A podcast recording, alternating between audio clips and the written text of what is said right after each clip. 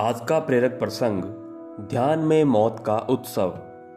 नमस्कार साथियों, मैं कबीर साधु आपका हार्दिक स्वागत करता हूँ मास्टर जी की पाठशाला में। साथियों, आज की कहानी है एक साधु बाबा की, जो जीवन भर इतने प्रसन्न रहे कि लोग उन्हें देखकर बहुत हैरान होते थे। लोगों ने कभी उन्हें उदास और पीड़ित नहीं देखा। फिर एक बार जब उनके शरीर छोड़ने का वक्त आया तो उन्होंने सभी से कहा कि अब मैं तीन दिन बाद मर जाऊँगा। यह मैं इसलिए बता रहा हूँ क्योंकि जो आदमी जीवन भर हंसता रहा, उसकी मौत पर कोई भी रोए नहीं। जब मैं मर जाऊँ तो इस झोंपड़े पर कोई उदासी न छाने पाए। यहाँ हमेशा आनंद और खुशी का माहौल रहा है तो मेरी मौत को भी एक उत्सव की तरह मनाया जाए। कोई भी मेरे मरने पर दुखी मत होना। यह सब सुनकर लोग बहुत दुखी हुए।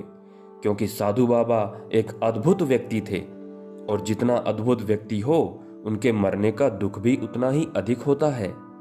साधु बाबा से प्रेम करने वाले सभी लोग तीन दिन से वहाँ इकट्ठे होने शुरू हो गए। साधु बाबा मरते वक्त तक लोगों को हंसा रहे थे, अद्भुत और प्रेम की बातें कर रहे थे।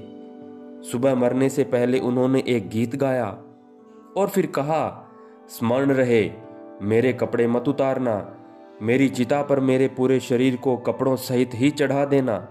मुझे नहलाना भी मत। और फिर वो मर गए।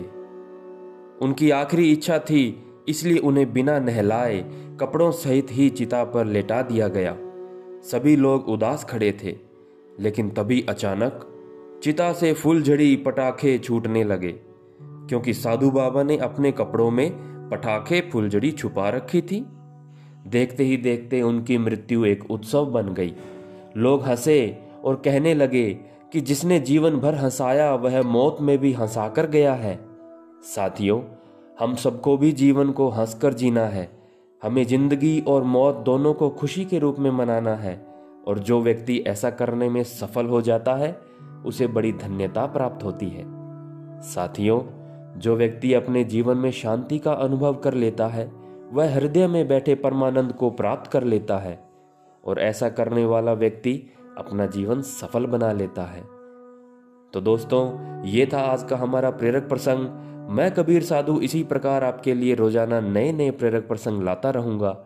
मुस्कुराते रहें, प्रेरित रहें। धन्यवाद।